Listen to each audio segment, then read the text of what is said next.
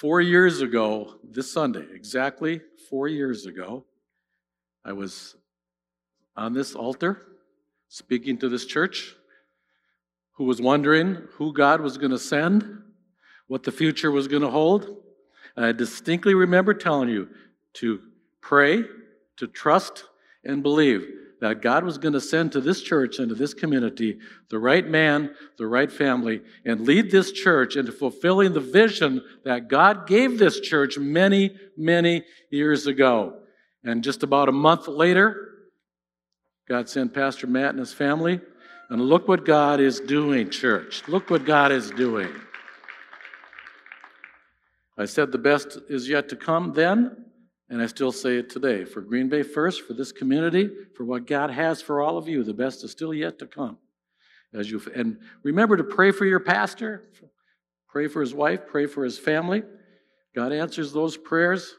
As a pastor for many, many years, I can tell you how important the prayers of the congregation is for your senior pastor and his wife and family.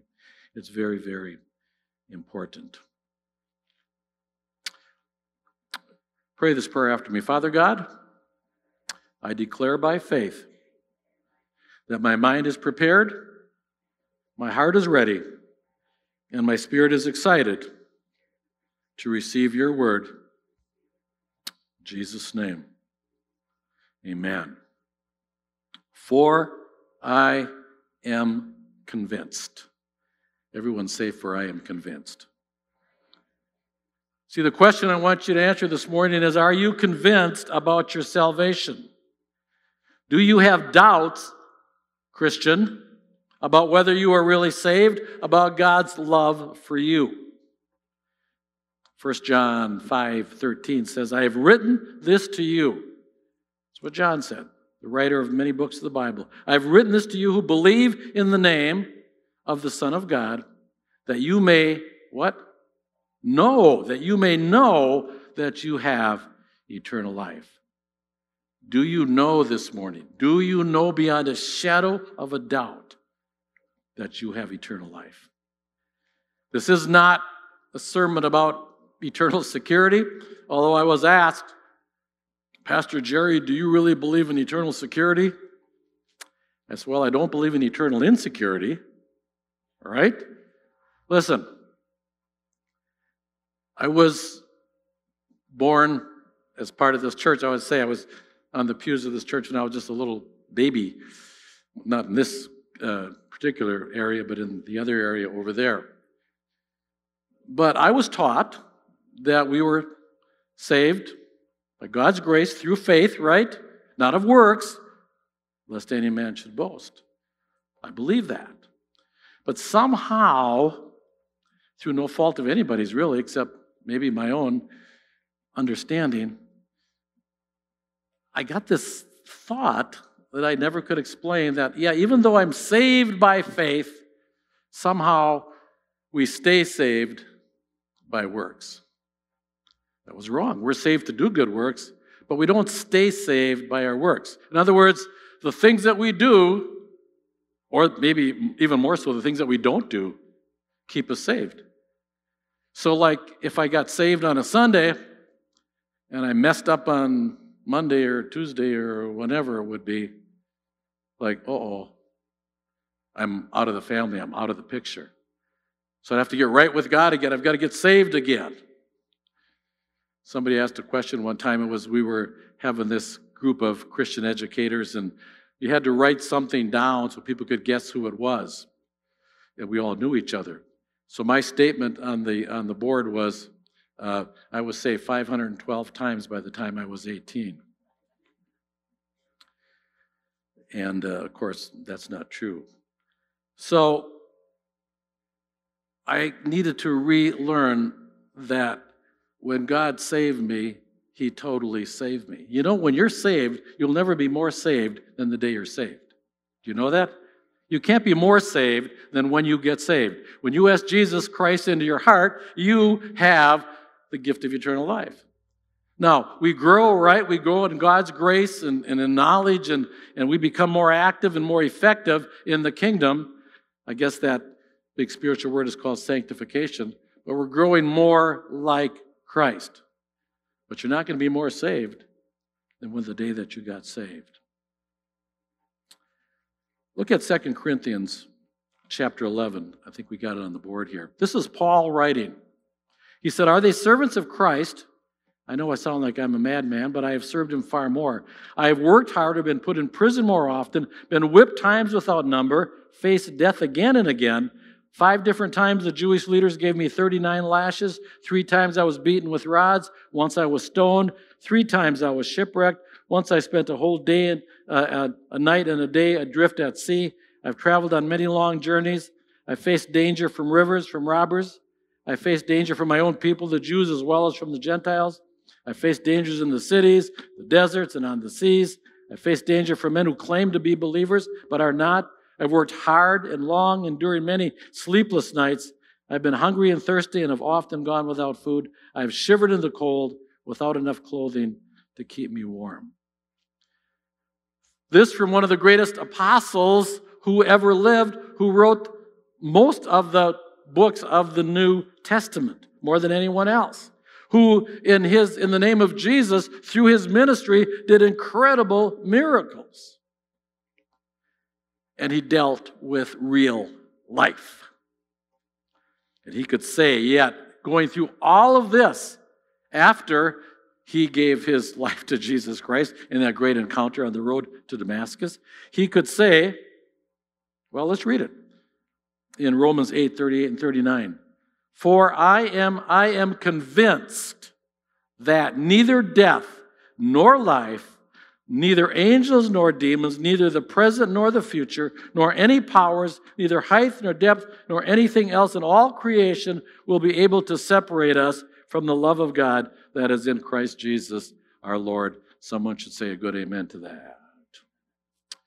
I am convinced. Say it again. I am convinced. Some of you aren't really convinced, but I trust that by the time this message is over and you leave, that you will be convinced. This speaks of Paul's personal conviction. Here, the heart of this great apostle is revealed to you and me. Listen, there are times in life when we're dealing with people asking questions that what people need to hear is a logical argument, presentation from the scripture of what it means to be a Christian. And other times, people need to hear our personal testimonies. Both are necessary. Sometimes the only thing that's going to suffice with some people is a very cool, logical, systematic presentation of the gospel, of the truth. When faced with a, like we are in this world, with an onslaught of relativism, we need to put forth evidence that demands a verdict, as Josh McDowell wrote in both of his books. Especially in these confused days when people, for the most part, don't even know what truth is. We need believers who can, as we were encouraged in the scripture, to give a reason of the hope that you have. But there are other times when that kind of presentation doesn't suffice.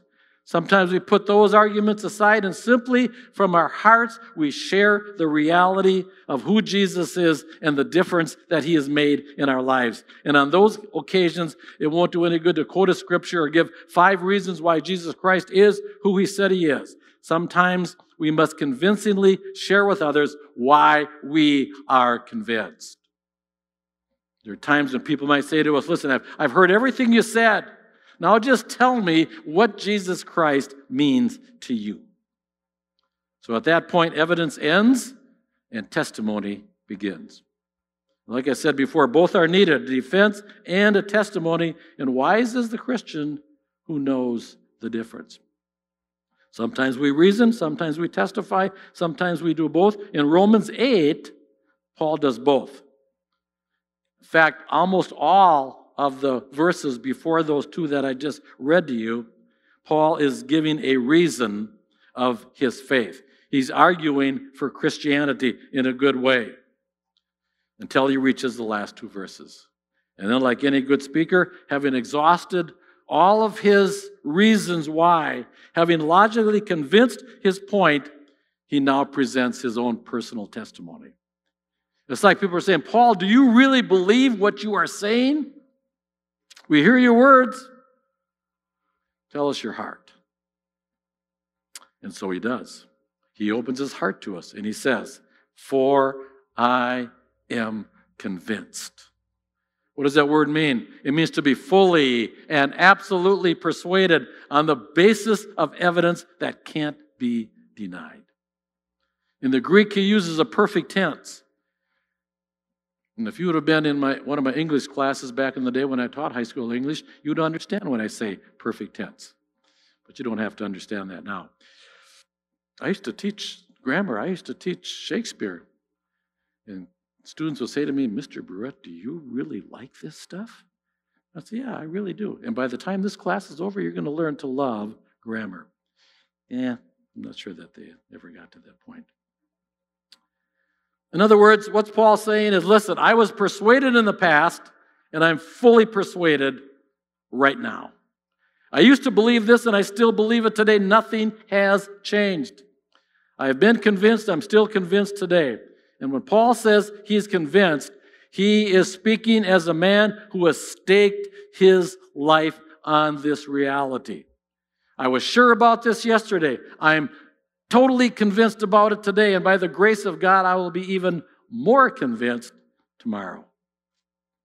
I believe Paul wrote this chapter to give believers, everyone say believers, to give believers the assurance of God's love for them and of their salvation. Put it another way, this chapter is written to assure you that you are truly a child of God and that your relationship with God is secure.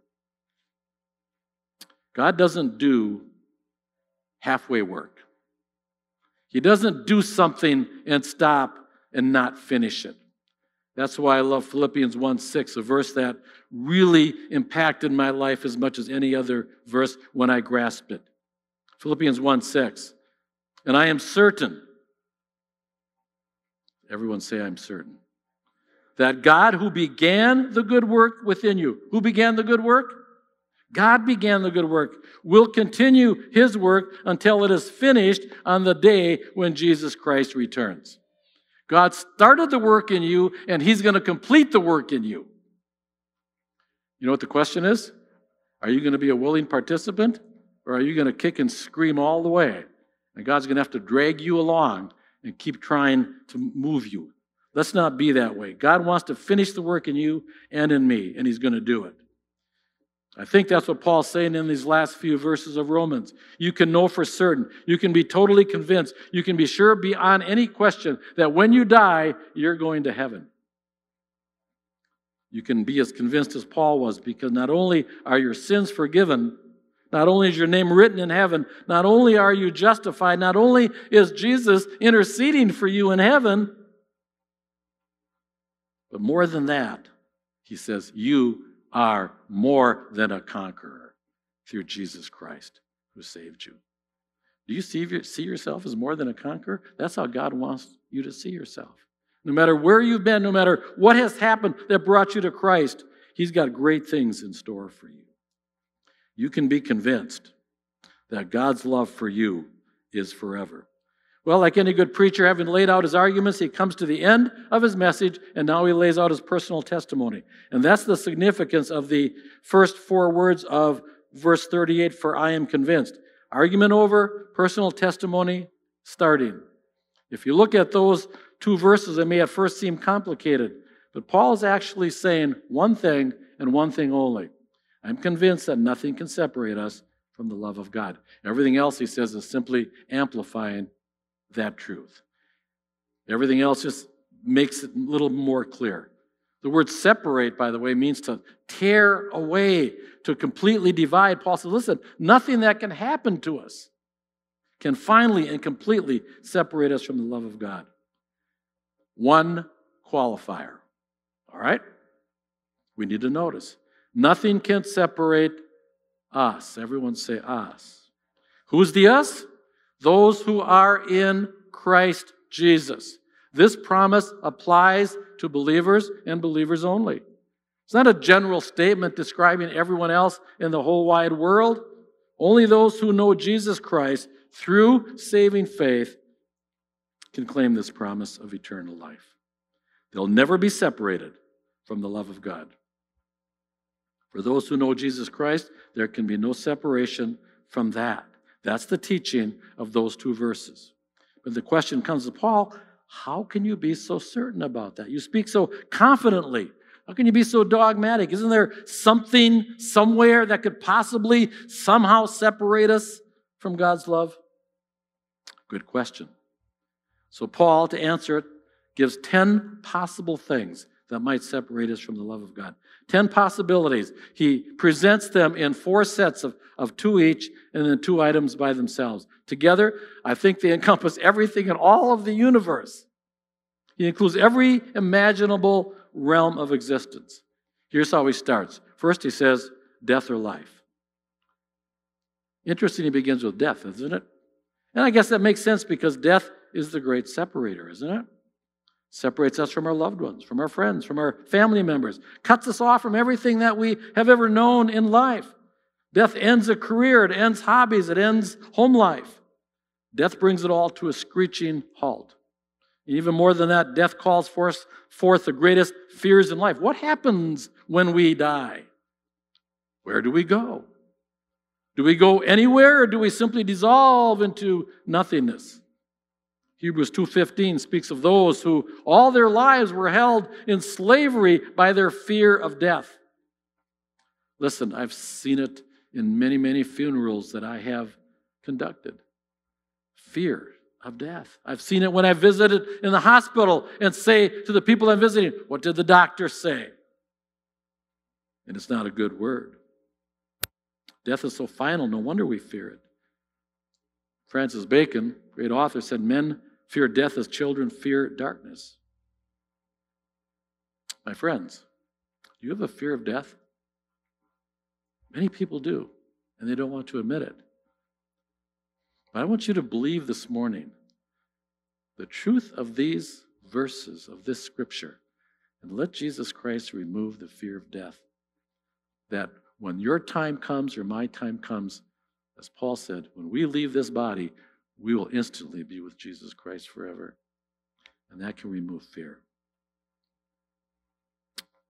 Without Jesus, you face death and its terrors all alone. But for those who believe, everyone say those who believe, for those who believe in Jesus, death holds no fears. John chapter 11, this is what Jesus said I am the resurrection and the life. He who believes in me will live, and even though he dies, even though he dies, and whoever lives and believes in me will never die. Those are the words of Jesus Christ, the one who died and rose from the dead. What does he mean will never die? Well, if you know Jesus Christ, at the moment of your death, you pass from this life into the next life, life eternal, where you will be forever with the Lord Jesus Christ in heaven, forever and ever and ever. Do we die? Yes. But if you know Jesus, you live on beyond the grave. It's not as some dream or, or phantom, but as a real person. You live forever with our Lord. Death cannot separate you from the love of God in Christ Jesus. Can I get a good amen to that? What about life? Well, many things in life would separate us. War separates families, poverty separates whole classes of people, sickness can separate us from our loved ones, old age and geography can separate us from people that we love. Sometimes our sin causes us to do stupid things that separate us from those around us. And we make friends and then sometimes we drift apart. People move to new neighborhoods and old relationships are forgotten. People say, We'll keep in touch, but most of the time they don't. So many experiences in life pull us apart from each other. Can life itself, with all of its ups and downs, pull us away from God? In one of his sermons, Dr. James Montgomery Boice tells of receiving a letter from a man who was dying. Although raised in a Christian faith, this man had slipped into a lifestyle that cost him everything his family, his profession, his health, ultimately his life. And through this terrible affliction, he found the Lord. And in finding the Lord, his life, though fast, ebbing away, had been transformed. Now his only goal was to use whatever time was left to know God better. This is what he said. I become obsessed with God. I can't get enough of the word. He literally has become my sole incentive to live. I've lost so much already, and I'm losing everything else, but I cannot lose him. He is the only reason I hold on to life, miserable as it is. My living now is preparing me for eternity. Pretty good testimony. Not even a deadly disease, with all of its suffering, can tear us away from the love of God. Take the worst that life has to offer it's no match for the love of God. Not poverty, not sickness, not hatred, not rejection, not failed plans, shattered dreams, or broken hearts. Not old age or ravaging disease or financial difficulties. None of those things, as bad as they are, can ever, ever, ever separate you from the love of God in Christ Jesus. Amen? See, as these truths become more and more known to you, these amen should really start flowing out. Yes, that's true. Angels or demons? Next. In the Greek, this reads neither angels nor principalities. Who are the angels? Well, the angels are the good angels who worship God day and night. Principalities? Demons are the evil spirits who followed Lucifer when he fell from heaven.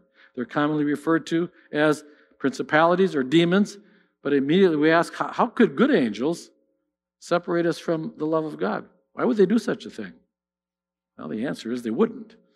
Paul's speaking here in hyperbole language. He's stretching even the most remote possibility, something like this. Can it, the angels, even if they wanted to, which they don't, separate us from the love of God? Answer is no. Not even the angels of God could interfere with the love of God for you and me. His love would overcome even the most powerful created beings. Demons are another matter. They exist to harass the people of God. Their entire purpose is evil and destructive. They are awful, horrible, scummy beings who prey on human weakness, tempting us to sin. When they inhabit a human soul, they lead it into constant self destruction. Let me be clear on this point. Demons do exist, and they have great power, and they array themselves as an army against the people of God. They work to discourage you, to divide you, to attack you, to incite you, to provoke you, and in every way to oppress you. Demons are very real, and we're foolish if we deny their existence. Satan is alive and well on planet Earth, so are his demons. But listen to me. Can the demons separate you from the love of God? No, no, no.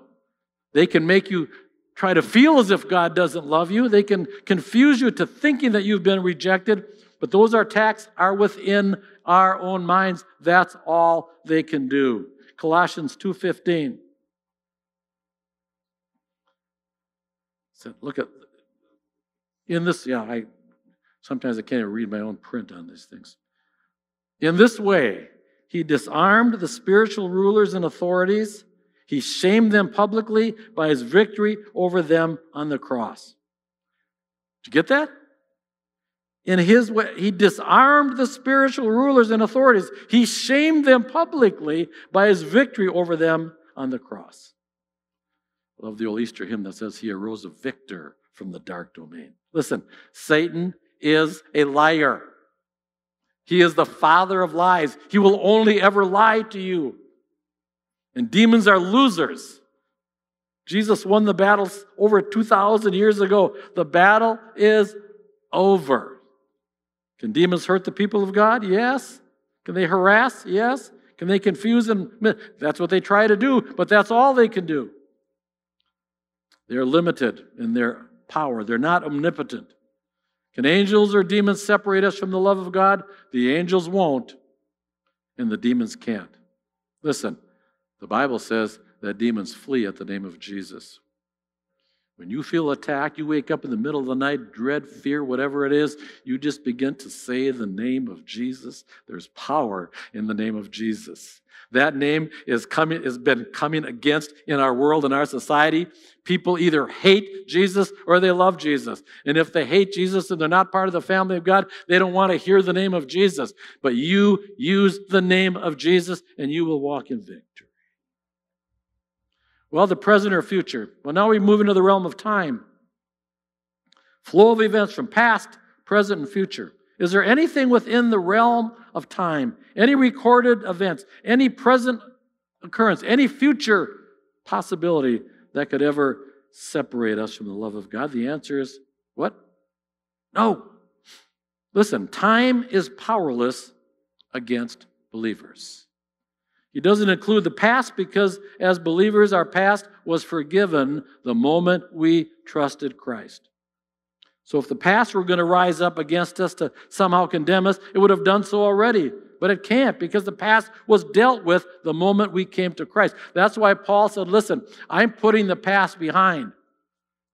Don't drag the past into your present life or into the future. Some of you have gone through horrific things in the past. You've been hurt by people in the past. Listen, forgive the past. Let it go and move on to the good things that God has for you. If you don't, you will drag that stuff like a ball and chain around your spiritual neck. Don't do it. Let it go in the name of Jesus. Forgive in the name of Jesus and move on to what he has for you. That's a little that's a little side sermon for you right there. Well, what about the present? Perhaps there's something happening right now that could separate our relationship with God. Answer no. Jesus is greater than our present circumstances.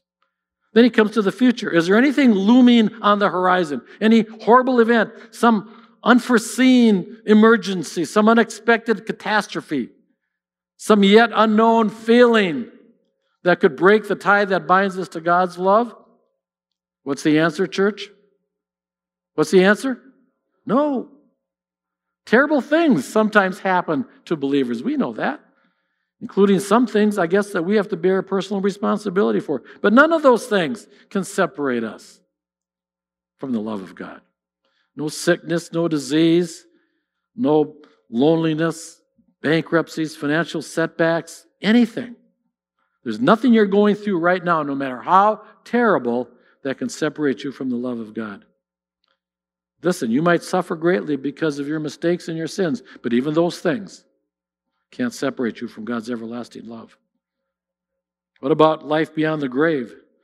Does the protection of Jesus extend into the next life, or does this promise terminate with our physical death? Listen, we're protected here. What about the hereafter? Paul answers that question in Philippians 1:23 when he says, "I desire to depart and be with Christ." That's the verse you need to know. The very moment that you die, Christian friend, you pass into the eternal presence of Jesus Christ.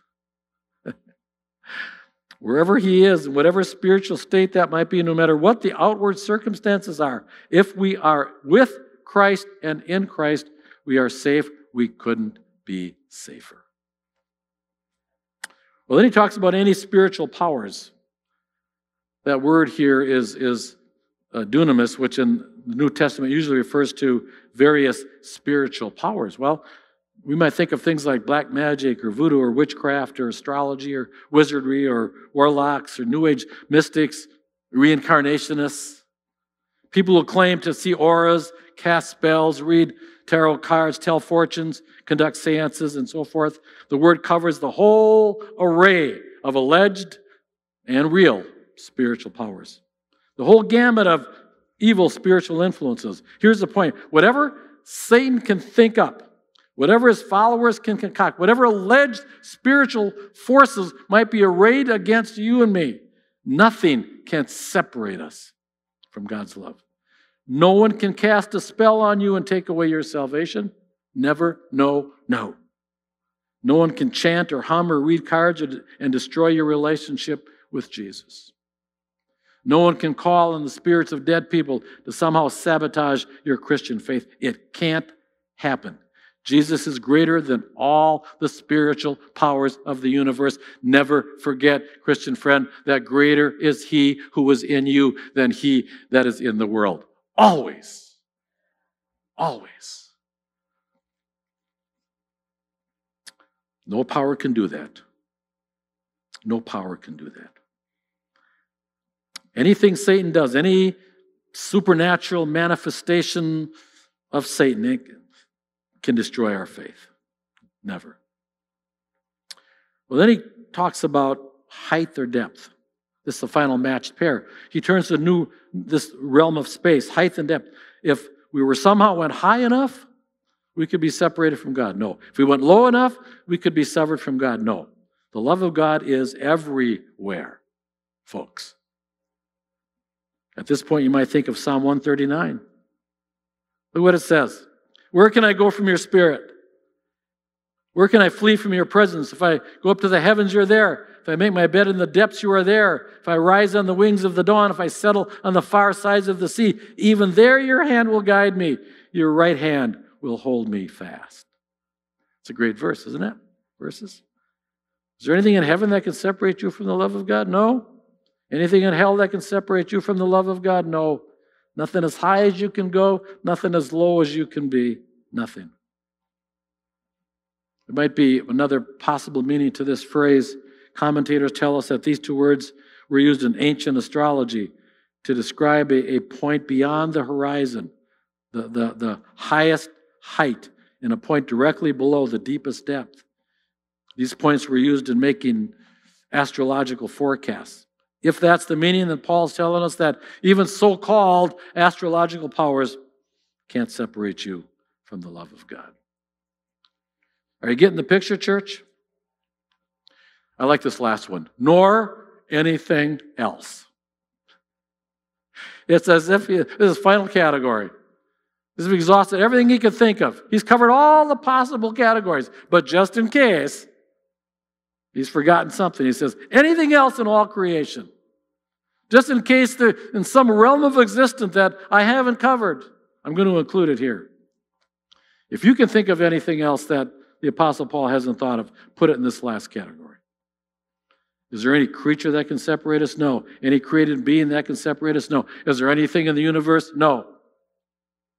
The, world, the word here in the Greek is heteros, means another of a different kind. It may mean this universe or any other universe, if there is or could be another universe. That pretty much covers it all. If there is another universe that we know nothing about, wherever it might be, and whatever it might contain, there's nothing in it that could ever separate us from God's love. There's nothing that is or ever could be, nothing you could dream of or imagine that could separate a believer from God's amazing love for his children. Some have asked me the question can I separate myself from God's love and eternal life?